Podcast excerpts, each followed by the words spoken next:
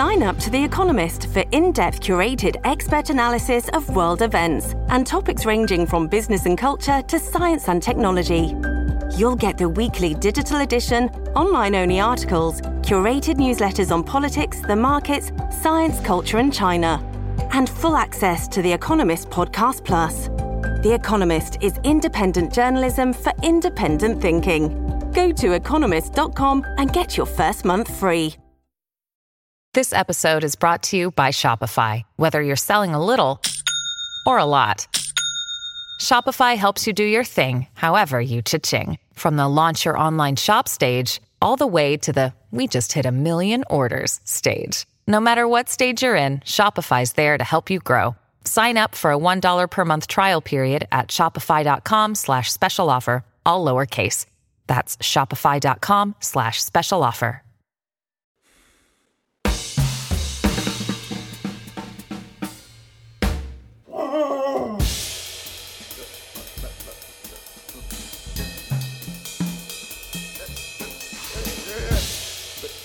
Gentlemen, uh, Can I please have your attention?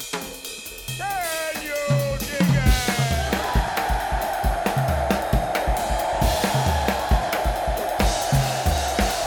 it. Greetings, dear listeners. This is Jonah Goldberg, host of the Remnant Podcast, brought to you by the Dispatch and Dispatch Media. Um, uh, if I if I if I sound garbled or bleary eyed, uh, don't adjust the vertical or the horizontal. It's only because I was stuck at CNN until the wee hours last night, um, and I am somewhat sleep deprived. But fortunately, I have someone here who can um carry the load like a boxer who needs to go 12 rounds so he holds up his opponent for a few rounds just to keep the thing going.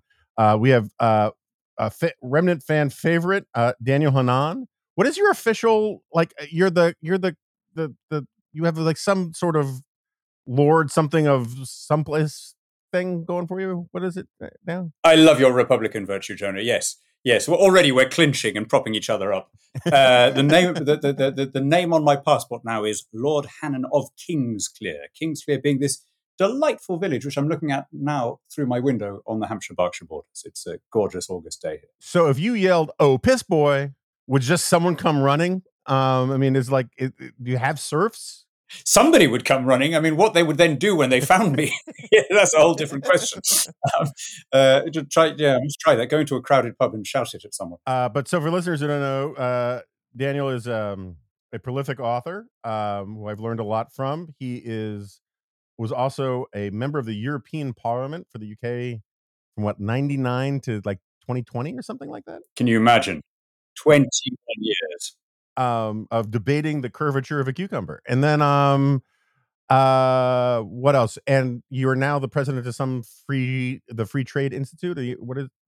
Tell, tell me more. I don't have your bio in front of me, so I'm doing this from memory. I am trying to, yes, I, I run something called the Institute for Free Trade, and I serve on the board of trade in the UK, and I, I do my best to shoehorn some free trade principles into a pretty reluctant bureaucracy that wants to talk about everything except trade. What they really want to talk about is, you know, food miles and net zero and women's rights and indigenous rights and employment rights and everything except the free exchange of goods and services. It's it's a problem intrinsic in bureaucracy. So I'm I'm doing my best in a in an unfriendly age to try and uh, make the case for Adam Smith and David Ricardo and, and free trade. All right. So uh, one of the reasons why I was up late is these indictments came down from the uh, Fulton County grand jury, and I want to get to that in two seconds and get your sort of broader cosmic take on American politics from abroad and how you guys see all this stuff. But you just you put something in my head when you accused me of of manfully defending Republican virtue.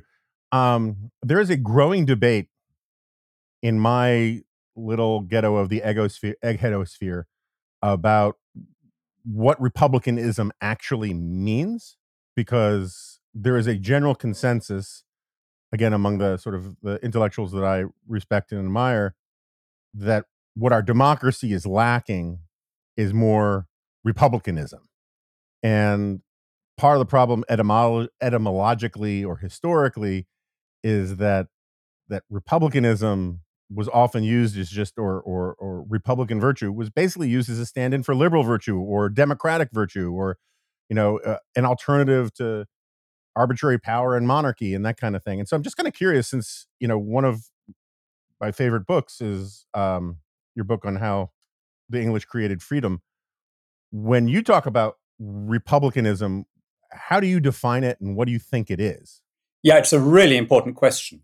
And by the way, we have the same problem here because uh, uh, my my party is the Conservative Party, and big C and small c conservatism are not always the same thing. In the same way that, as we're seeing big time right now, the Republican Party is not always a repository of Republican virtue. What I understand by Republican virtue, and I think I, I would kind of trace the lineage back to Cato's letters and and, and earlier, is it's actually not really even primarily about having an elected head of state. I mean, that's part of it, but there's a much, much bigger uh, sense of self reliance, of manliness, of uh, being suspicious of autocrats and monarchs, of being opposed to any kind of civility, of not wanting to crawl to people to get sinecures or, or office. And in that sense, my Republican instincts would tell me that something has gone very badly wrong with the Republic right now, because if opinion polls are to be believed, your countrymen are gearing up to support precisely the kind of two bit Caesarist that the founders designed the whole system to stop. And the thing that I find the most contrary to republicanism, as I understand republicanism, Republican virtue, is the way in which otherwise honorable people will take Trump on his own terms. In other words, will will will change their views whenever he changes his. Uh, will jump through hoops because he has asked it. To, you know, will support him because he's him, not because he happens to be advancing their agenda. I totally get the people who say. In, a, in an imperfect field, this is the, the least bad alternative. We all have to do that in politics.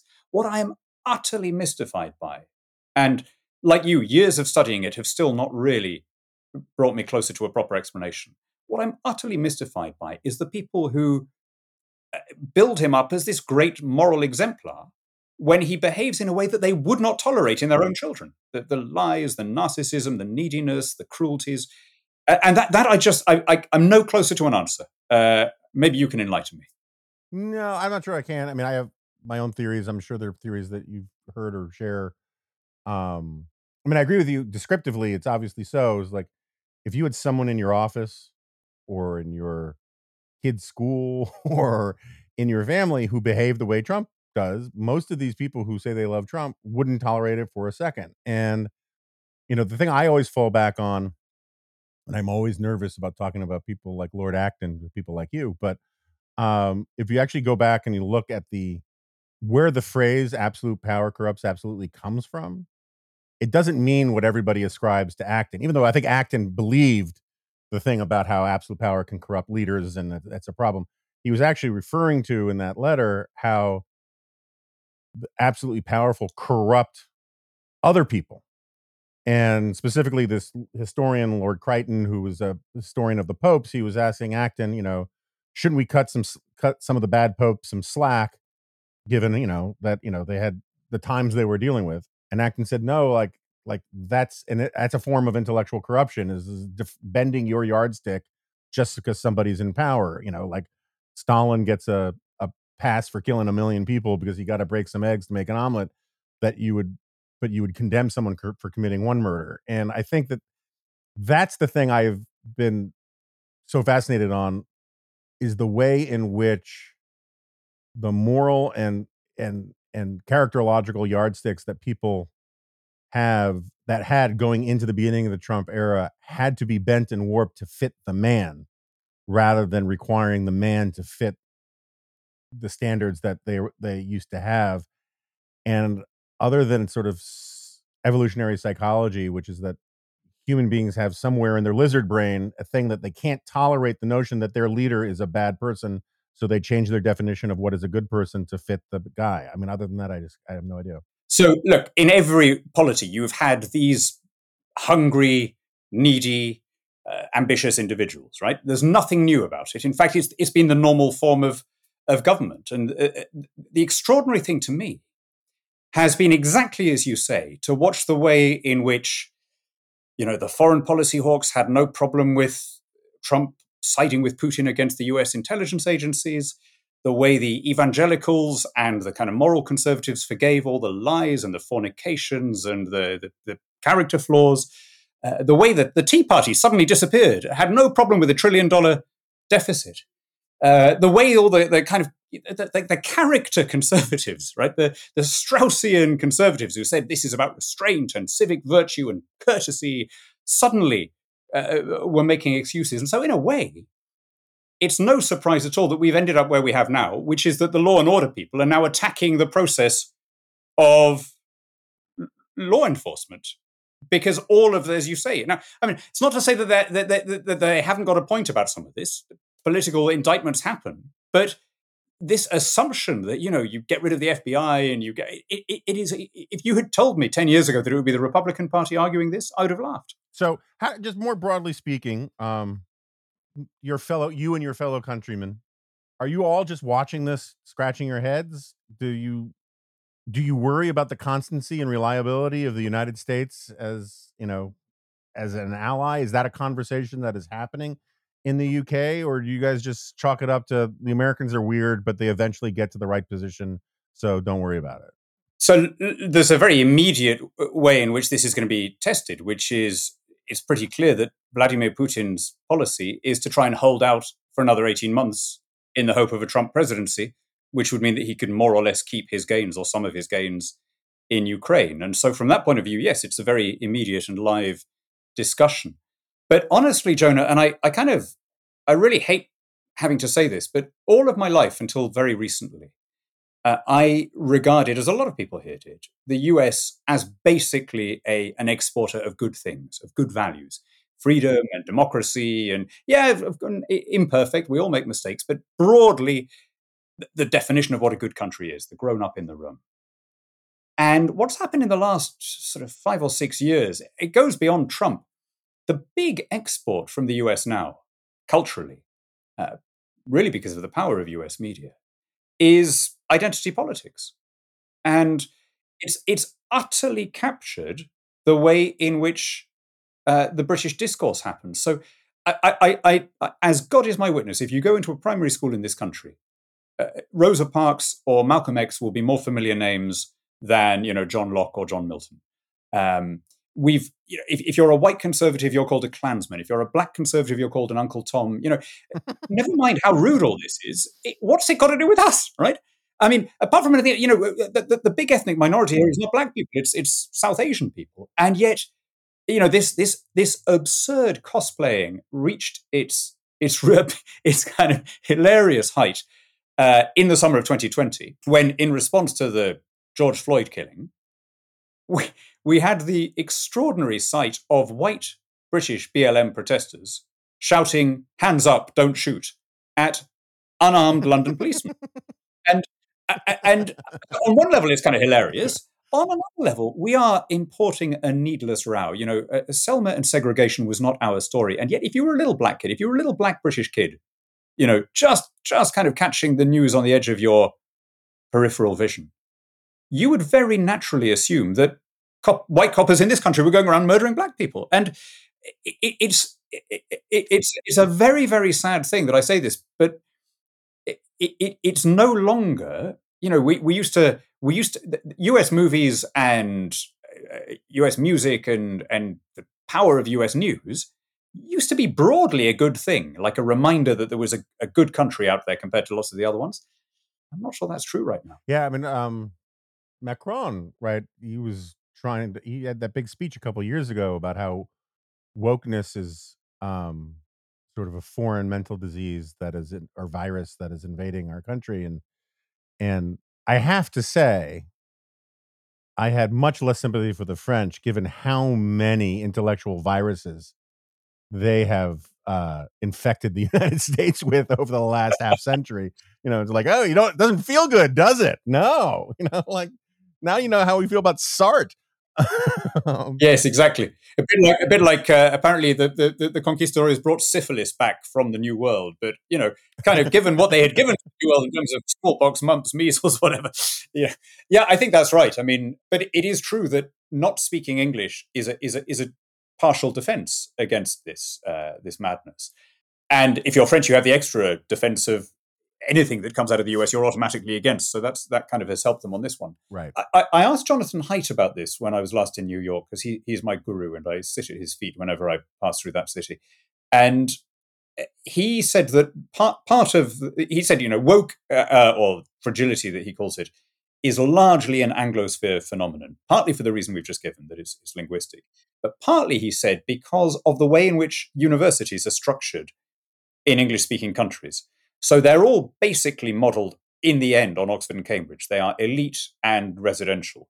And he said, you know, if you if you go to a technical school, if you're if you're living at home, if you've got a job while you're studying, or, or you're or you're with your parents, you can't be infected because woke does not survive the amused reaction of your parents or your co-workers. You know, so you've got to be kind of ripped out of society and and placed with a bunch of other people who think the way you do, so that you get into these purity spirals. Yeah, that's that's an interesting point, and and Haidt's my guru and all sorts of things. I do think that there's some, there's a little bit more to it insofar as I, I think you can make an argument, and I've I, I've made the argument that wokeness in some ways is essentially a Veblen good, um, in the sense that being able to speak this nonsense is a way of signaling that your parents could afford to indoctrinate you in this nonsense. You know, it used to be that you were you proved you were cultured if you could speak French. And that was a sign that you had the right tutors or went to the right schools or, you know, had the right Or even more that you could speak Latin and Greek because French had some theoretical application. Whereas Sure. classics, which was the basis of a private education in this country as late as when I started school, um, was purely a kind of conspicuous consumption. Yeah, I mean, I, I think it's a, that's a good point. The only distinction I would make is that French and a lot of non-French countries, including Russia, was the the language of the court.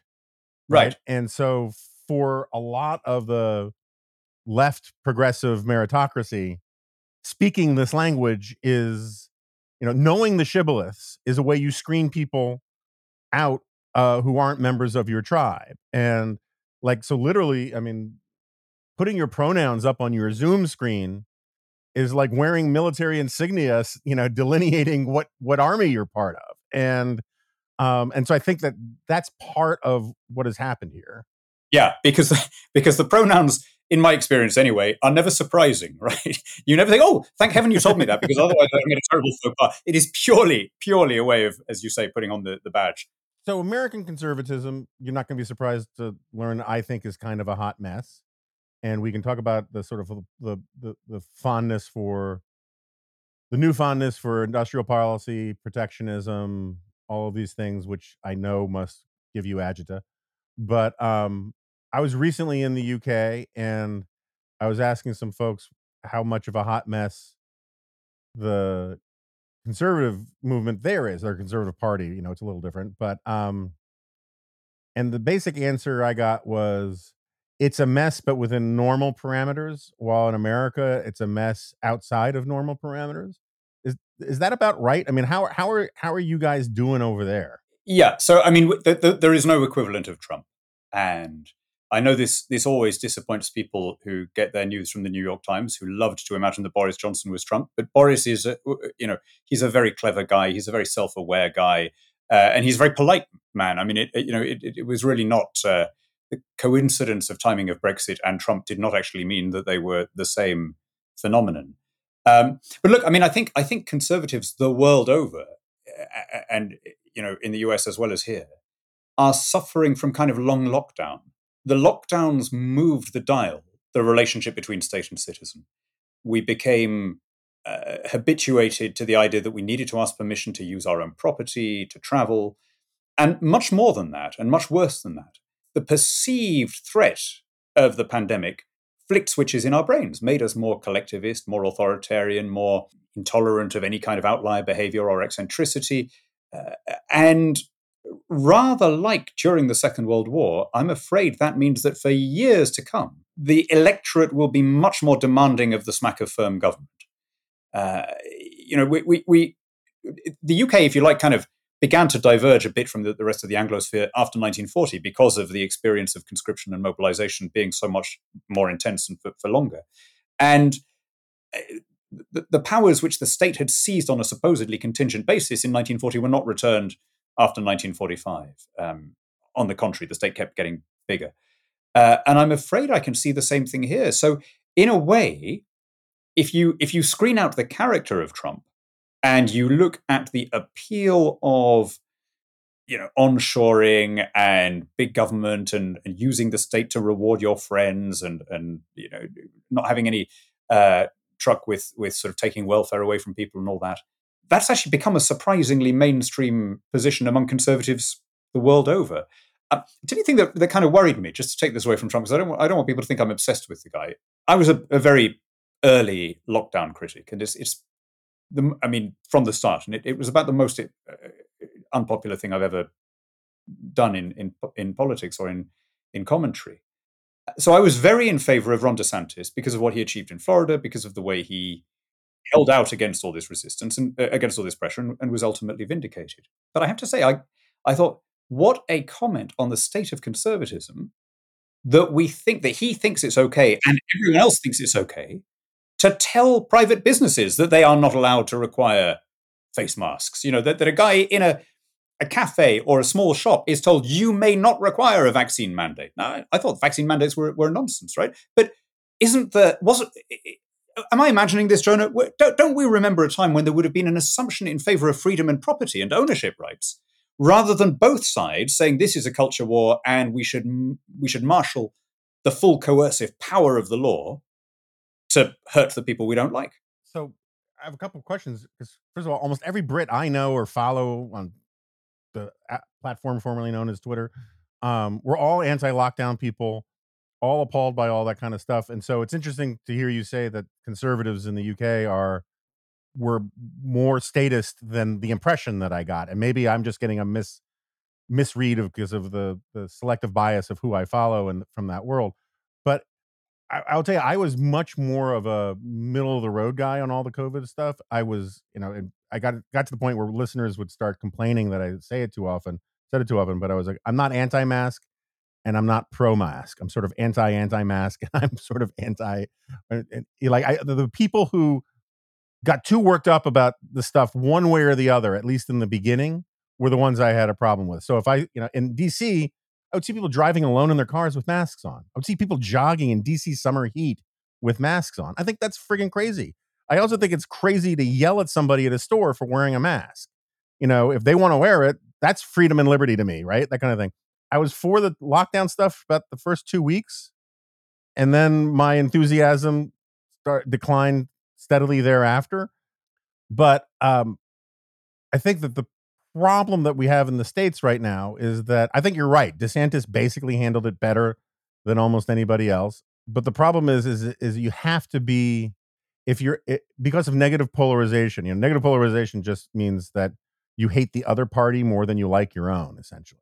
And so everything has to be taken to a point to where the other side feels aggrieved. Otherwise, you're not really leading. And that's sort of the essence of why all of these culture war fights, whether you're on one side or the other, everyone wa- has to sort of twist the knife.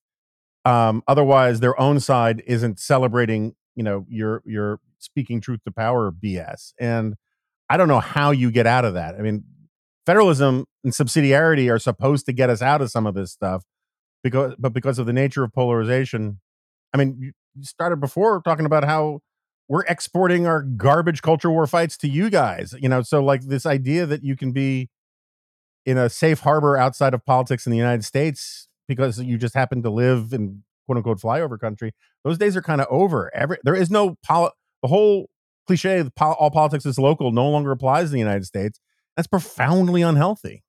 Yeah, I mean, it, it's terrifying actually there was uh, do you know who I mean by uh, Unamuno, the Basque philosopher, uh, uh Miguel de Unamuno? It, I, there was when you were talking, I was. I hate admitting I don't know any philosophers, but um, but I don't know. I don't think I'm not up to speed on Basque philosophers. Some Spanish guy, but he wrote. he wrote. There was a lovely line where he said, "Spain is divided between the anti-Xers who favor Z, Z, and the anti-Zers who favor X."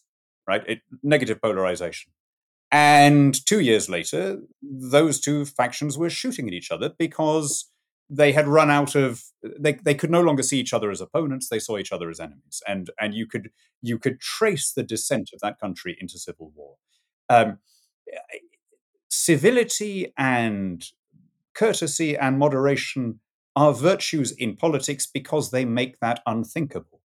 And i, is it still unthinkable in the us i would have said 10 years ago completely unthinkable right but i mean again, I'm I'm a I'm a I'm speaking from the outside as a friend of the US and a friend of uh, of American democracy. So correct me if I'm getting this wrong, but is it now utterly inconceivable that you could have another highly contested election? Uh, that the result was uh, again a close one, but that this time the various Republican officials who honored their oath to the Constitution have been removed precisely for having done that.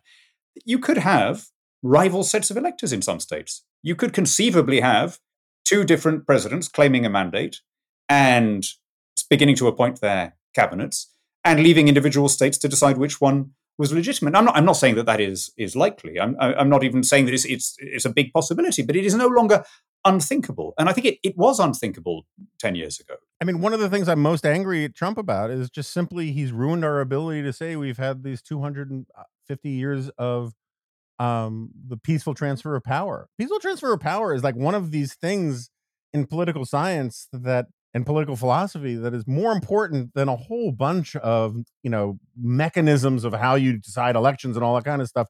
That's the you know like, I mean you know this stuff better than I do, but the most important election in in developing countries is the second one, right? Is the one where the guy who was in power the first time leaves power because that's and and to muck around with that is terrible. And we had a piece at the Dispatch recently.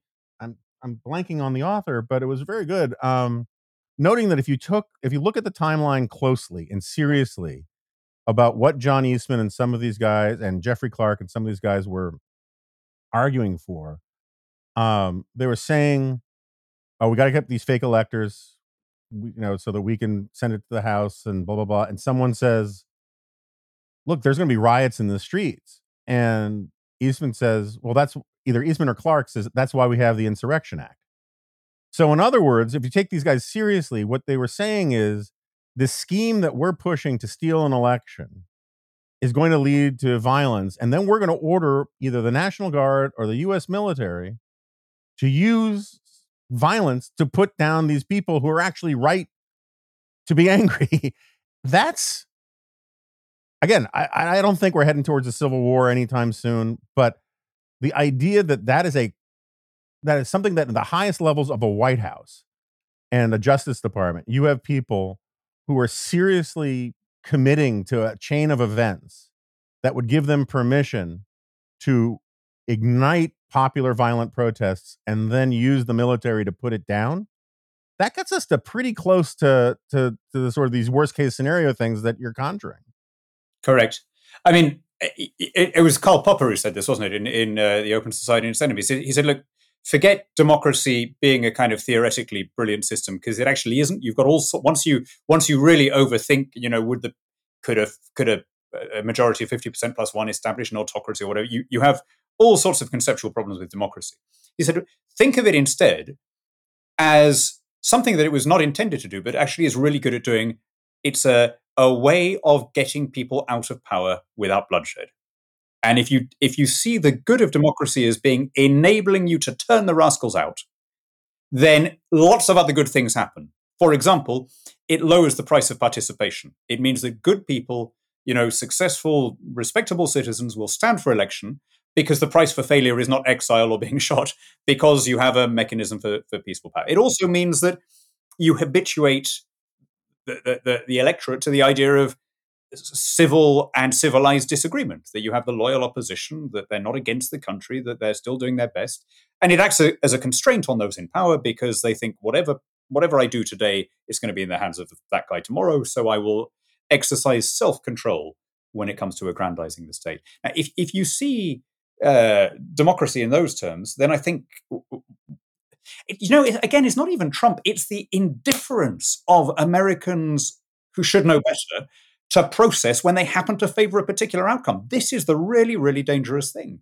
And it leaves me wondering I'm going to plug your book because this is the one uh, audience that that uh, will be familiar with it. But the, your your your fantastic uh, book about the suicide of the West, lurid title, but great thesis. That the that all of this is kind of fragile and artificial, and that actually we are quite tribal creatures. That the most natural thing for us is to want the guy who is the head of our tribe. That the weird thing is that people ever gave their loyalty to some desiccated piece of parchment on the wall of the, the National Archives or to some imaginary ideal in a way, right? The, the odd thing is not that we're having Trump now. It's we had the previous 200 years. What a miracle that was. But given that it was such a miracle, right.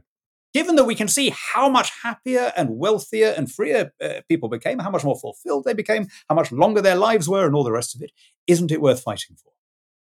Isn't it worth being just a little grateful for? Right, you know, just a little sort of, hey, this worked out pretty well. Thank you. Is is a sentiment that is so lacking these days.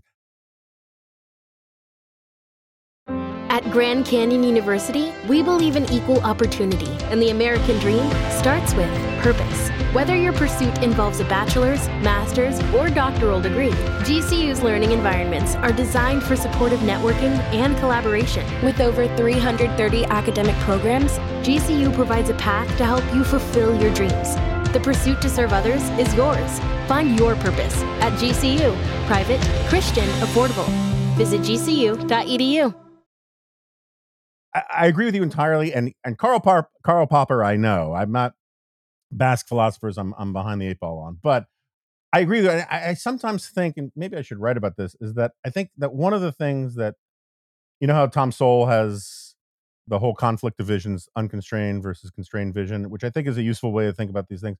But I think another way to think about it is that the conservative, rightly understood, or temperamental conservative, however we want to put it, sees most of our valuable and cherished institutions and practices not as a path to supreme happiness or perfection or utopianism or anything like but as a hedge against disaster right? And so education for instance you know my people the reason why jewish mothers want their kids to be doctors and lawyers isn't because it's going to make them rich it's because it's going to guarantee they won't be poor I am not for democracy because I think, in some John Dewey or Herbert Croly kind of sense, that it is going to uh, activate our purest Rousseauian selves and we'll live in a perfect state of bliss and harmony with our society.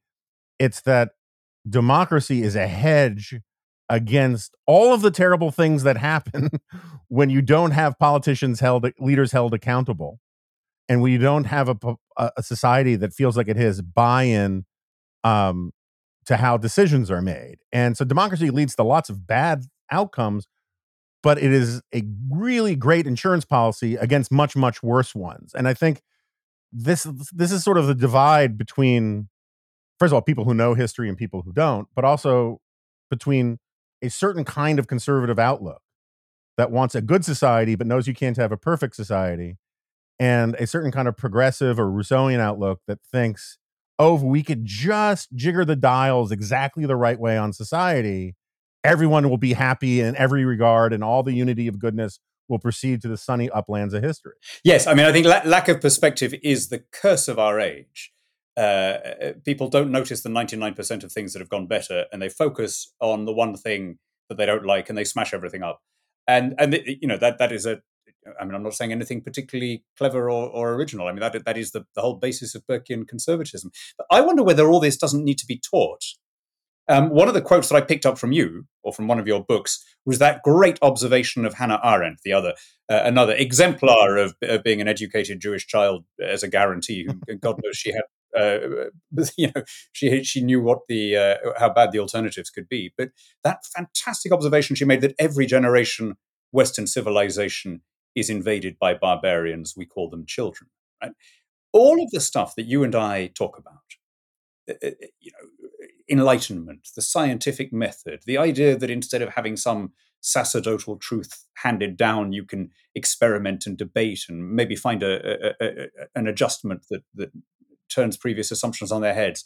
The idea that what you're saying is either true or false on its own terms, regardless of whether you're black or white or female or whatever. The, all of these, none of it comes naturally. None of it is intuitive in a tribal species. And all of it has to be taught. We have to be habituated, we have to be acculturated to, to, to, to think this way. Now, that used to be the function of education of universities. There were supposed to be temples of the Enlightenment, but also of, of secondary schools. Uh, you know, the idea that someone you don't like might still have something useful to say is something that needs to be taught. And of course, what worries me uh, is not just that universities are not doing this, and that schools are not doing this, but that increasingly they are doing exactly the opposite. Instead of teaching the difficult counter-cyclical truths that we're all responsible for ourselves, we're not uh, uh, uh, answerable for what our grandfather did or whatever, they are doing the opposite. They're saying the most important thing about you is that you're female or white or whatever it is. And well, you you you quoted the great Tom Sowell a second ago. I mean, I I, I keep coming back to that fantastic observation to his uh, of his that you can't sustain a free polity on the basis that two babies born on the same day come into this world with a pre-existing set of grievances against each other. I mean, that's obvious to us, but it, I, I'm afraid it needs to be taught. And at the moment, the opposite is being taught. All right, let's pivot a little bit because I know we wanted both wanted to talk about this. Um, speaking about democracy being the least bad and um, and the dangers of autocracy and arbitrary power and whatnot. I think we are both. We might phrase it differently because you were this euphonious British guy, um, and I sound like I smoked six packs of cigarettes this morning. But um, we both come down basically on the side that Russia is double plus ungood, and um, and has you know uh, deeply, profoundly um, dysfunctional problems built into a long lineage. It's funny, like I, so I just I'm almost done with this Orlando Figes book about the history of Russia, and um, I keep putting it off for other things, and um, and it's funny your book about how the the English invented freedom. You know your your story about English liberalism is Whiggish. I think it's fair to say, um, but it's it, it's it's incredible. And if and if nobody's read it, if anybody out there hasn't read it and they're interested in these things, it is an immensely accessible, interesting, useful book. But you take the reader through the story of of how these institutions, starting like the seventh century, made English people weird. I mean, that's the the base, the fundamental reason why we have liberty. And you're telling is, you know, I mean, yeah, Greeks and Romans had something to do with it, and there's Judeo-Christian in, in the Bible and all that. But really in the Anglosphere, it's because the English are just weird people and they had these weird set of events. And you're not alone in the Ernest Gellner, um, um, you know, makes this point that basically humanity stepped out of a, the natural environment into a manufactured environment, basically in England. Um, but there were these institutions that that you know, I guess starting with not allowing people to marry their cousins and moving forward to like man's home is his castle and the the Witan and all these kinds of things and a weak monarch with strong, you know, uh, you know, regional powers that led to this sort of space that allowed liberalism to emerge. And what's funny is that when you read the Figes book, it's the exact opposite story in Russia. Centralized czar owns the whole country. All the nobles are basically colonial governors for the centralized power. And there are no intermediate institutions in Russia, basic, no real civil society to speak of um, until late 18th or late 19th centuries. And that's a completely different thing. And and it's why I think England will endure and why basically Russia shouldn't. All right, so uh, take it from there. I sorry to monologue. Well, thank you. I mean, uh, I, I, totally own up to, to Whig as a title. It was good enough for Edmund Burke and Thomas Jefferson and Friedrich Hayek. So it's got to be, you know. I'm with you. And Friedrich Hayek said exactly what you said. You know, yeah, the Greeks and the Romans had a bit of stuff, but really, uh, constitutional freedom as we understand it is basically a 17th century. Uh, it has its germs really in, in the in the, the quarrels of uh, between Parliament and the King in the 17th century. I, I can't lay claim to the cousin marriage thing. That was the brilliant Joe Henrich, who um, uh, I again cannot recommend too highly. Who who who. Or, not not by the way to, to weird as a as an anthropological description. I mean, I, I, I think he is. I've never met the guy, but I love his books. Um, th- this idea of of the individual being incompatible with the kind of clans that you get when people m- marry close relatives, which is which happened everywhere else, everywhere else. You know, uh, you know, Eastern Europe, India, uh, pre-Columbian India, Africa, China, everywhere. You know, um, all sorts of these things happen by happy accidents. You know, um, uh, and where. But anyway, the, the, the thrust of what you were saying. So I I was really uh, I really enjoyed the piece you wrote about the crappiness of Russia, and I mean you wrote it as, as you always do in this in this light-hearted and enjoyable and funny way. But I, I really then went away and I thought about it, and I thought this is actually this is a significant and immediate debate because the the foreign policy establishments of all Western countries, including in DC and including in London, are currently of the view that we must preserve Russia for fear of something worse. Yeah, it'd be nice to get rid of Putin, but you know, the chaos that would follow if there was a breakup and warlords squabbling over nuclear weapons and all the rest of it is so unthinkable. And I, I, I think we are at risk of repeating the mistake we made in 1990 1991. Remember when George H.W. went to Kiev and he made his chicken Kiev speech? He said, when we will not recognize countries if they replace a distant autocracy with the, the, the you know, tyranny of nationalism and all of this. Uh, first of all, it's not in our gift, right? There are nine, at least nine regions and republics of Russia that have independence referendums ready to go in the event that this regime is defeated large chunks of Siberia, parts of the Caucasus, even Archangel. Some of them are resource rich republics who have had enough of a regime that conscripts their young men and sends them nothing in return. And we need to think about what relationship would we want with these successor states, uh, and what are we going to ask in exchange for recognition in, in terms of denuclearization, in terms of you know, so after the USSR, we were big on denuclearization. We pushed that and we got it. Uh, we were not so big on civil institutions. Uh, and with the exception of the Baltic states, we didn't really get that. We need to do some muscular thinking now. But the bigger point is the idea of preserving Russia presupposes that it's worth preserving. And my contention, uh, uh I admit, entirely prompted by your blog on the subject, is that Russia in its present form, that is to say, Russia as an imperial multi ethnic Eurasian state cannot but be a thorn in the side of the free world. It's intrinsic in how it's structured. And a, uh, you know, part of why we're seeing what we're seeing in Ukraine, why we're seeing these threats against the Baltic states, even against Poland, is because all politically aware Russians, I don't think Putin is an outlier here, all of them feel the phantom pain of their amputated republics. Uh, decolonization for them was not uh, something as experienced by France or Portugal or Britain, where you know colonies went their way, but the old country remained as it had always been in its old borders, secure in its identity. Russian identity was always imperial. If you take those subject peoples away, you're left with something that is no longer Russia. You can call it Muscovy if you like. You're left with with a sort of pre pre Ivan the Terrible Princeton. Uh, now, my contention is that that would be, uh, it could not be worse than what we have now. Uh, there is a possibility that such a rump Russian state, a Muscovite state, you know, based around St. Petersburg and, and Moscow, might a little bit, however imperfectly, but a little bit like Turkey when it stopped being Ottoman, might modernize and adapt and uh, copy some of the Western norms. Indeed, rediscover its its uh, um, uh, allow for a belated victory of the of the Westernizers over the Slavophiles, if you like.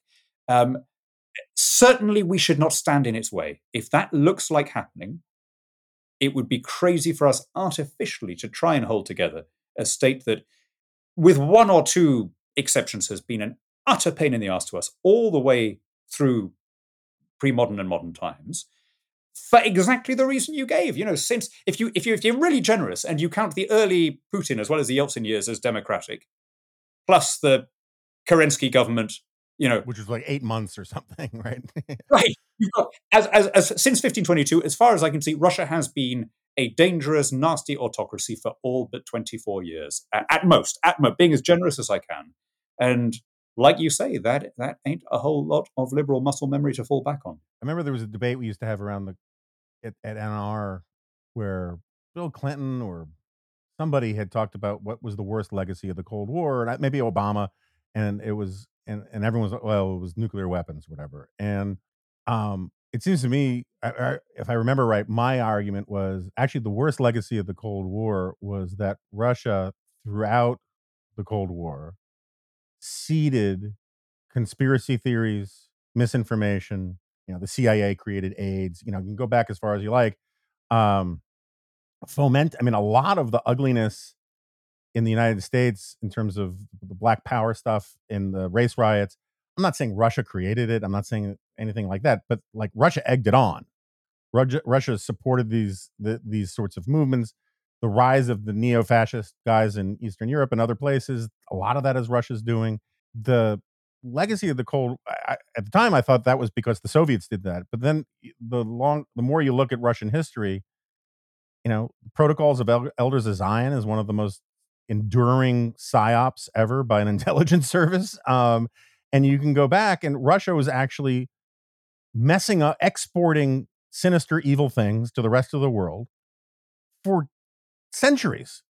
And that's something that you know. I mean, like, I mean, in a weird way, Kennan is was right in the sense that the Soviet Union was an extension of the sort of the natural vital interest approach of of Russia. But I think as a sort of a guy who loved Russia and didn't like communism, I mean, I'm not I'm not deeply read in on Kennan anymore. He failed to sort of like close the circle and say, yeah, but Russia was a bad actor before Lenin. and so the continuity part is not necessarily something that we should give that much respect for because it's just a long unbroken record of being a bad actor in the world and and we should be fair some good literature from your lips to God's ears. I mean, it's actually, you can put this in Leninist terms, right? L- Russia was exporting its internal contradictions. Because it was a really nasty, brutal autocracy, it was constantly expansionist. And I mean, I just find it extraordinary that 70% of Russians now have a, a, favorable view of Stalin. I mean, imagine how we would feel if 70% of Germans had a favorable view of Hitler, right? I mean, that, that is a really sick, serious problem uh, about, and we all we all look the other way. But this is kind of intrinsic. And I mean, I, by the way, I, I'm, I'm really grateful to you for bringing that that up. I mean, we we miss the Leninist roots of some of this woke stuff, right? The extent to which anti-colonialism um, of the kind brilliantly described in Dinesh D'Souza's book before he went off the ledge, um, anti-colonialism, which which found its way into the into the sets textbooks in a lot of these places in the global south, and then is now enunciated by the leaders of those countries who were brought up with it, was disseminated by Soviet agents spreading Leninist doctrine. You know, the, the idea that the West became wealthy through plunder rather than through free contract, private property, independent courts, etc., is an absolutely critical communist argument. And it has nothing to do with history and everything to do with trying to discredit liberal capitalism. And I think it, it's really important to recognize the roots of it. I, don't say it's the, the sole source of it. We we we uh, we made plenty of mistakes ourselves, but it was a, a, a, a the, the the archetypes about sort of evil white imperialists and the the kind of the image of it. You look back at some of those Cold War Cuban and Angolan and Soviet posters, and you you you see who it is who's who's pushing this all the way through. So where does that leave us with Russia? Well, I mean, I feel this is again, this is you know Hannan and Goldberg contra mundum, not for the first time. We're, we're, we're the, the, the only people who can can look beyond this. But it, it, it seems to me that you to break that cycle, you need to have a, a different conception of what Russia is. So the Russians, instead of seeing themselves as heirs of Ivan the Terrible and Stalin, see themselves as heirs of some of the the, the, the great writers. And the where you came in, big problem with the, the legacy of the Cold War, Russia in 1991 was never asked to face up to what it had done during the previous 70 years. It never had to own up to the responsibility for what it had done in the Baltic states, in Poland, in Moldova, and so on. That is not a mistake. If, if, if Russia loses this war in Ukraine, and anyone who says for sure which way it's going to go is, is, a, is a fool or a liar, but if we have the opportunity that is not a mistake we should repeat. They, they need to confront the nature of the regime they were before they can begin to move on. So that, like West Germany and Austria after 1945, they can rethink who they are and prosper within a different kind of model. Yeah, although I, uh, it's a little far afield, but I will argue that Austria was late to some of that process because they got, because of the Cold War, na- labeled first victim they were not the first victim of of Nazi aggression. They tiptoed away with a lot less than their share of the blame. That is true. Hey, so I, I want to ask you, switch gears again. So I have this, I have a weird question. I always ask British people when I'm in the UK because I'm mm-hmm. kind of fascinated by this. And and the question is, what is the second city of of United Kingdom or Great Britain? Like, what is what is what is England's second city? In America, we got lots of second cities, right? You know, Chicago calls itself the second city, but like we have, and and I was having this, I was asking this question and having this conversation with some uh, British journalists recently, and I got a little deeper into it, and it, I, I think that one of the problems that you guys have is that if you are a ambitious, young, energetic, entrepreneurial person in the United Kingdom, you basically have to move to London.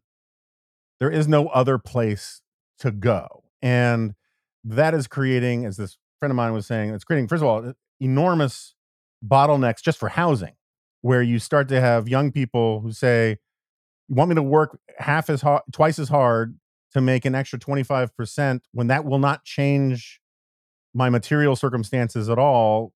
And people just sort of start losing the initiative. And um, you know, in the United States, one of the great things we have about it, this country is just so big. You can be an incredibly successful person and live a good life in one of 50 75 different cities in this country to one extent or another. Yeah, if you want to go into fashion, you have to go to certain cities at least for a little while. If you want to go into specific things. But even in Germany, you have, you know, if you want to go to journalism, you go to one city. If you want to go into business, you go to another city. You guys have such a concentrated cultural capital where everything from politics to finance to everything in between is concentrated there. And I, am just wondering, and, and the reason I bring it up is one, because you're here, but two, I just saw a chart this morning about how if you removed the GDP, if you moved London from the UK's GDP, the rest of the country is poorer than Mississippi, which is our poorest state. Um, I'm just wondering how you feel about what are your thoughts about this sort of the bottlenecking of your elites in your country? Yeah, I mean that what, you've described it very well. I mean, it's extremely uh, a, a, much more perceptive take than you get from a lot of Brits. Um, uh, I mean, by the, even down to it's not clear whether our second city is Birmingham or Manchester depends on whether you count the sort of technical borders of, or whether the, whether it's Greater Manchester. But, um, but the, yeah, this this has been going on for a long time. I mean, for hundreds of years, probably even since the, the 13th or 14th century, for reasons that historians have never really adequately explained. No other country experienced this vast uh, concentration of, of population and, and power in the capital uh, to the same degree. It has some advantages, right? So we're doing some amazing things with driverless cars. And the reason we can do amazing things with driverless cars is because we have the car people and the finance people and the regulators all in this Oxford, Cambridge, London triangle. Um, they're not spread out with some of them in California and some of them in DC and some of them in New York and some of them in Detroit or whatever. But the downside, which you have, uh, which you've enunciated, is is is is that we, we have a overpriced, overcrowded capital city, a, a nice hinterland around it, and then a handful. I mean, no, you know, if, if there are, there are one or two other cities that are either uh, you know attractive architecturally or that you'd want to live in for you know in Edinburgh or Liverpool or something. But generally, when you leave London, you you come live in a village. I mean, this is what we're what, what we're good at here. But that isn't great uh, in terms of economics or culture. And you're right. The, the, the, the US is so blessed with having competing jurisdictions, with competing tax levels and so on, keeping each other in check. Uh, going right back to how we started, when you said federalism might be the answer. And of course, it should be, right? But we, we both know that in this world of the anti Xers versus the anti Z, uh, one side would say, well, why don't we just devolve all this power? And the other side would say, no, we're not going to let you, right? It's, a, it's the age old thing. The libertarian says, look, you have your beliefs, I have mine, let's just agree to disagree. The socialist says, no deal, hater, right? And but but while you've got it, um, and with all of the the problems, the US is still a, a remarkably devolved and decentralized system. I think that is that is the lifeblood of the republic, which is yet another reason, by the way, why why it, it it pains me when I hear Republican politicians fail to distinguish between I disapprove of this thing and we should ban this Yeah. thing. No, and that's um metaphorically. I understand there are all sorts of real world distinctions that make the analogy not great, but it's it's sort of like you know you have the BBC English where everybody learns this is how you're supposed to speak English and some dialects kind of die out. We kind of have the BBC English version of politics now, where everybody either gets their political vision from this more like complex of MSNBC and New York Times, and I'm a com- I'm I'm a committed both sideser. I think there are deep and profound problems on the left and the right these days, and they're not but they're not symmetrical. And but one of the reasons we we lose sight of, particularly in a in, in negative polarization, right? I mean, everything is catalytic. Everything is synthesis because everybody is responding to the feedback from the other side and then responding to the response and and on and on it goes into the abyss and um, one of the real problems with the american left is in part with woke is that this consortium of essentially foundations and academics and and and a few other activists the american left has been so colonized by a single theory of the universe that it's homogenous now and there's no room for christopher hitchens the way there used to be. There's no room for um arguments that class is more important than race right it's either intersectionality or race but there's no sort of the marxist argument always has to lose to the racial argument in any real context contest of power you're not allowed to have different points if, if you have a different point of view on the transgender stuff that makes you a right winger and the problem with that is that when you have such a pure medium of of uh, sort of groupthink, the message you send. I mean, there are lots of problems with it. One, because it's all wrong, in this context, part of the problem is, is the signal that you send from these cultural institutions to the people outside these cultural institutions is there's just no place for me in any of these institutions, right? If if you if you think calling mothers birthing person makes sense, and you're called a bigot if you disagree, you you don't want any access to you don't want to, eh, to participate in any of that and and i think that this is the, one of the reasons why and similarly if you think that being a, rude jerk is the highest form of politics um you're not going to persuade anybody. And so you just get this this this real dysfunction where everybody sees the worst sides of the other side and can't does not and their own side will not make room for the possibility that the other side is not actually as homogenous and as stupid as it's repre- as, as, as the Potemkin facade seems to be. Right, and, and and actually, then then incredibly, both sides start living up to their own negative caricature. I mean, it, it, it's it's it's a horrible thing to watch. I mean, how much of this is totally new? I, I can't say. I mean, I think the the the the negative, uh, you know, the negative polarization. I even a long time. I, I was quite unusual at the time as a as a conservative in that I was um, I was quite pro immigration. I mean provided it was controlled and legal. But, but I was quite, I was in favour of more of it. Um, but that argument would never be, would would never never came close to winning acceptance on the left because I wasn't against the people who were against it. I I didn't. Uh, I didn't. I wasn't pro-immigration because I was anti-bigot and anti-racist. I just thought there was a there was an economic argument for it, and we had space. And so that you know, in the same way, I, I was very uh, I was quite early in being in favor of um, civil partnerships uh, for gay people and removing what struck me as some um, anomalous legal asymmetries that people didn't have the same hospital visiting rights, inheritance rights, and so on.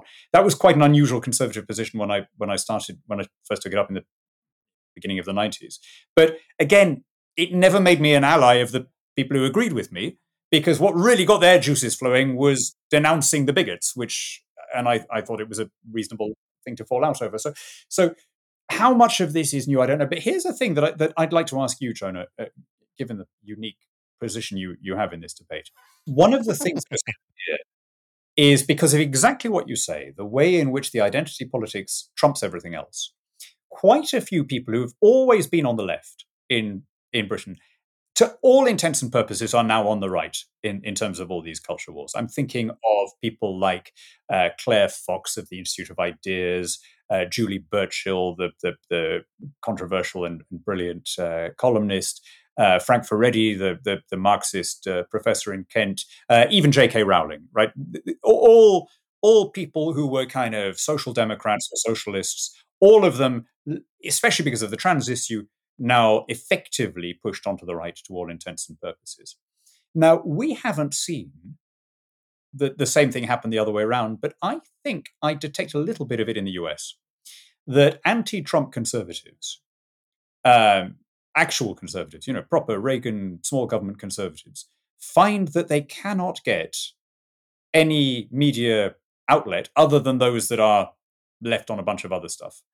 And I wonder whether, I mean, you, you, you know, the, the, the, all the people that I uh, like and respect, and you and, and David French and, and Jay Nordlinger and all the all the, the people who have stuck to the conservatism that I used to understand.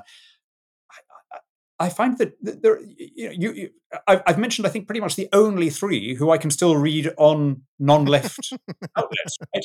and and I wonder whether that whether the, the same thing has happened on at least in the US on the other side that that uh, that the sort of um, the traditional you know, Liz Cheney, Justin Amash type conservatives are just so outside the conservative movement that effectively they might as well be against it. Yeah, so it's a it's a complicated and painful subject. Um, unfortunately, we're out of time. No, um, uh, it's worthy of a longer conversation and and maybe a little bit off air because I'm always reluctant to sort of name names on some of this stuff. Um, but yes, you're absolutely correct that uh, there is there are many rooms in the mansion of anti-Trumpism, and uh, some people, I mean, like Jen Rubin of the and Max Boot of the Washington Post, who were once sort of essentially Reaganite conservatives, uh, they've just gone left, as far as I can tell. On I, I, I, I'm not a close student of everything that they write, um, and to to Boot's credit, he at least admitted it in a long and in, at book length about why he had sort of he, not conservative anymore in effect. And Jen Rubin just pretends as if she stayed consistent when she takes the opposite positions and all sorts of things. There are others that I'm still friends with and would like to keep them friends, but who um I think I think the the the pull of popular frontism, which is a term that you know you and I would use back in the day as a as a sign that we're history nerds. But it you know popular frontism used to be what we meant by tribalism in politics, and it's this you know no enemies to my left that kind of thing. Um, and I think that the you know with this evolutionary psychologist called the coalition instinct has kicked in on all these people, and they just just simply decided that spending 40 years talking about being a pro-lifer doesn't really matter now. The only thing that matters is supporting, you know, anybody who will fight Trump. And um, I find it dismaying. Then again, they find my position dismaying, which is the whole reason why I got into trouble on the right was because I refused to say things that I didn't believe to be true about Donald Trump. I feel like it would be grotesque ethically um, and also my wife would kill me um, if all of a sudden I was going to start saying things I didn't believe to be true um, to fight Donald Trump, right? And um, so I think Biden's a hot mess. I think the Biden administration is is you know as is, immensely worthy of criticism in all sorts of ways. I think this the Hunter Biden stuff may lead to impeachable things. I don't know yet, but it turns out, I mean, this is again, this is why it's worth a larger conversation. It turns out, you know, that an enormous number of conservatives, including dear friends of mine who I think are intellectually honest and sincere and good people who have not caved in. So I'm not, this is not the indictment that some people think it might be. But I think the Republican Party and the conservative movement lived in this sort of symbiotic state for so long. And so many conservatives prospered because of it and I don't just mean prosperity. I'm not, I'm not a Marxist thing. I just mean that they, this was the path that their career would take off by basically seeing them self-conceptualizing as essentially political consultants by proxy.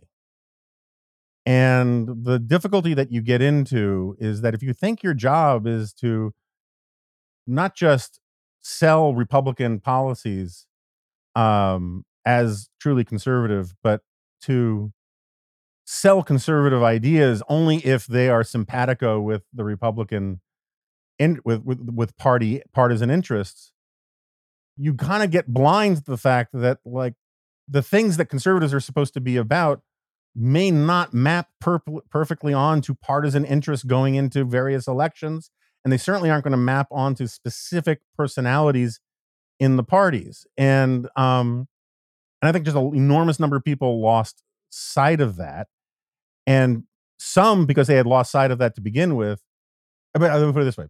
We know all the tr- pro-trump people who lost sight of that. That's a common tale. We've seen it. It's disappointing but it's the same thing that's happened with the people who have gone the never trumpers who've basically become liberals is they've taken that same assumption that their job is to be water carriers for a party and they said okay well now that i'm anti-trump and anti-republican i'm going to do that for democrats now and i think it's flawed either way you know I wonder whether I mean that's really fascinating. Thank you that you put that. Uh, you've explained that really clearly, better than I've, I've understood it before. One thing that that we we forget is how tribalism doesn't stop for clever people, right? It, uh, in fact, the evidence suggests slightly the opposite. Um, we are all quite good at reasoning backward from whom we like and then rationalizing their political beliefs to ourselves and pretending that we've been consistent and logical about it. You know, it's it's a uh, it's a real effort of will not to do that. Uh, it's a small example from the, the UK of this, which I think maps onto what's happened and, and what you've just described. The the last uh, leadership contest between Liz Truss and Rishi Sunak uh, last summer, almost every Brexiter voted for Rishi, uh, voted for Liz Truss, who had voted Remain. Almost every Remainer voted for Rishi Sunak, who'd voted Leave. Right? Why was that? Basically, because of the vibes, or as you and I, in our geeky way, might put it, because of the gestalt. Right? Uh, Liz Truss gave off Brexity vibes. She said blunt things in a provincial accent and annoyed all the right people. Rishi Sunak, who, God bless him, had been for Brexit all the way through since he was a schoolboy, right? He didn't hover like Boris until the last minute, but he looks like a composite Remainer with his thin ties and his tight suits and his immaculate hair. He looks like the CEO of some big multinational. And so people kind of started from from the, the, the vibes and then reasoned backwards. And the, the, really interesting thing to me is how the, the, the politically aware, educated, uh, knowledgeable people did it more than the people who don't really follow politics very much. So it's funny you bring this up because I was just talking about this in, when I was over there. Um, one of my favorite essays is Orwell's Second Thoughts on James Burnham. And he makes the point in there, I'm sure others have made the point as well, that the intellectual classes would always make straight line projections about the course of the war.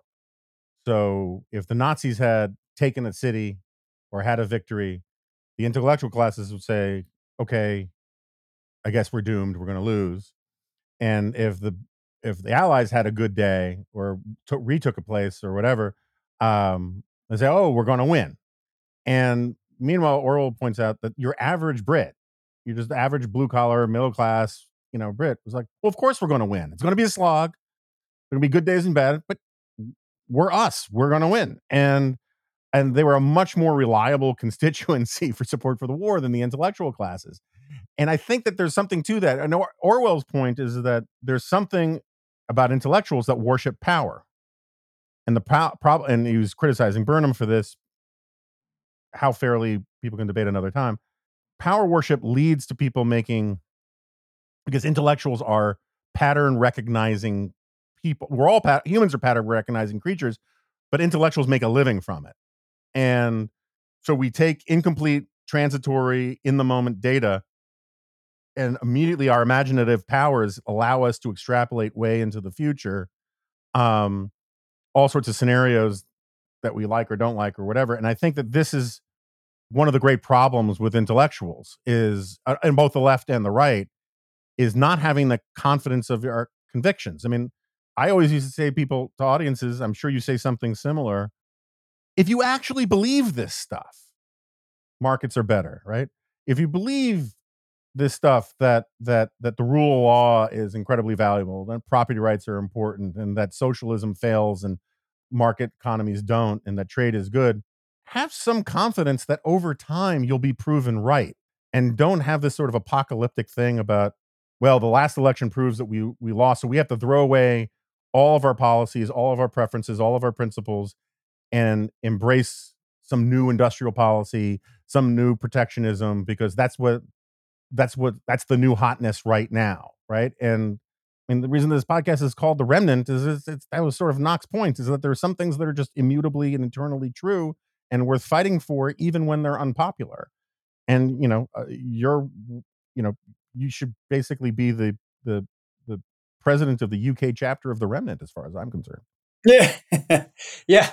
Well, I mean, no, you're you're you're right. I mean, um, it was interesting. I mean, going going right back to to my Whig history. Uh, Hayek wrote an essay called "Why I'm Not a Conservative," uh, but he made the argument that a conservative in the Anglo-American tradition is conserving what in every other tradition is called liberalism. So the the, the, the essence, you know, uh, which is now a word so traduced, uh, I'm afraid in in the US. I mean, it's still in Spain or somewhere, it still has its, its actual meaning of personal freedom and you know small government and rule of law and free trade and so on. But but uh, I think the the word has become so lost. But but Hayek then came back to saying, I, I, I the more I think about it, the more I realize what I, what I have been all along as a Whig, an old Whig, um, because what really matters is is the rule of law and, and, property rights and independent magistrates and everything else is a bonus. You know, free elections that's a bonus. That's the cherry on the cake.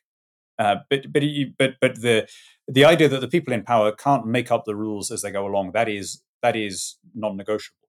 Um, again, we kind of need to teach that, don't we? I mean, isn't it slightly scary that you can get through uh, school and college without ever really coming across that idea at all, never reading John Locke or you know J.S. Mill or anyone of that kind, and and uh, and if we're not taught it, well, people are not going to see what the problem is with the Caesarism of the Republican leadership now. Particularly because Caesarism is natural, and the stuff that we like isn't, and so absent positive education towards the right and good people fall back on their software and the software is big man leadership and uh, tribalism. Yeah. And by the way, not not just kind of uh, nagging people who can't see it, right? I mean, this is this I think is the the error for people like you and me. We need to be, uh, if we're interested in making a difference, uh, there's there's there's nothing to be gained by just saying "I told you so." I agree. I agree. Do you know who I mean by Robert Harris, historical novelist? Um, yeah, uh, British historical novelist. Um, wrote, I mean, r- r- wrote lots of good stuff. He, he was a kind of Blairite is a, a Blairite lefty. But he wrote a fascinating book that was really about modern politics, but was set uh, uh, during the fall of the Roman Republic. It's his, his Cicero trilogy. And it's it's beautifully observed because he spent a lot of time around British politicians. He really gets how they think. And uh, so Cicero or Cicero's slave is the narrator, and there's a wonderful moment when they've just been defeated, and Caesar is establishing his autocracy, and Cicero, in this ship as they flee, is saying to his slave, I've always seen myself as a physician of the body politic, uh, to, to, to, to make little adjustments here and there. You can see that when it's someone like Caesar or Pompey, you can see that they are a threat to the Republic. They are men with gargantuan appetites who want to bend everyone to their will. The two bit Caesarists that the founders uh, worried against. He says, What you may not see is that Cato, who, of course, in all the historiography and in all the Federalist Papers is the hero because he stood for Republican principles. Cato has led us here just as much as they have because he wouldn't bend his principles at all. He was so incorruptible and such an irritating know-it-all that he has led to this disaster just like they have. Uh, which I thought was a, a, really fascinating take and a reminder that politics is a you know actual practice of politics as opposed to commentary is is a, a game that necessarily involves compromise it's the difference between bending it, brittleness looks strong until it cracks and but flexibility bends where it needs to bend, but while at the same time staying rooted. So, Daniel Hannan, thank you so much for doing this. I really appreciate it. Thank you for carrying me in my um fugue state. Um, and I hope to have you back on. You know, much sooner than the last uh, this last interval between your last appearance. Well, it's always a pleasure, Jonah. And by the way, when you say you're in trouble with the right, for heaven's sake, don't think that you're not a, a voice for the rest of us around the world. And don't think that what you're saying and writing and broadcasting goes unnoticed or unappreciated. It really doesn't. Thank you. You're very generous. Okay, so uh, Daniel Hannan has left the studio. My apologies for my frumfring and and and and cottonmouth uh, uh, introductions and intercessions, but uh, such is the nature of the beast. Um, as you can tell, Hannan and I are in something of a uh, mutual admiration society. Um, I think he wildly overstates my um, importance and, and role, but I'll take it. Um, and uh, um, and I really do mean it when I say you should check out his his book on how the English invented freedom. I think that's the title, and of course all his other books. And um, he's a good egg. I'm sure there are things I'm supposed to announce, and I cannot remember for the life of me what they are because I'm going back to bed. That's the life I live. That's it. So I'll see you next time. No, you won't. This is a podcast.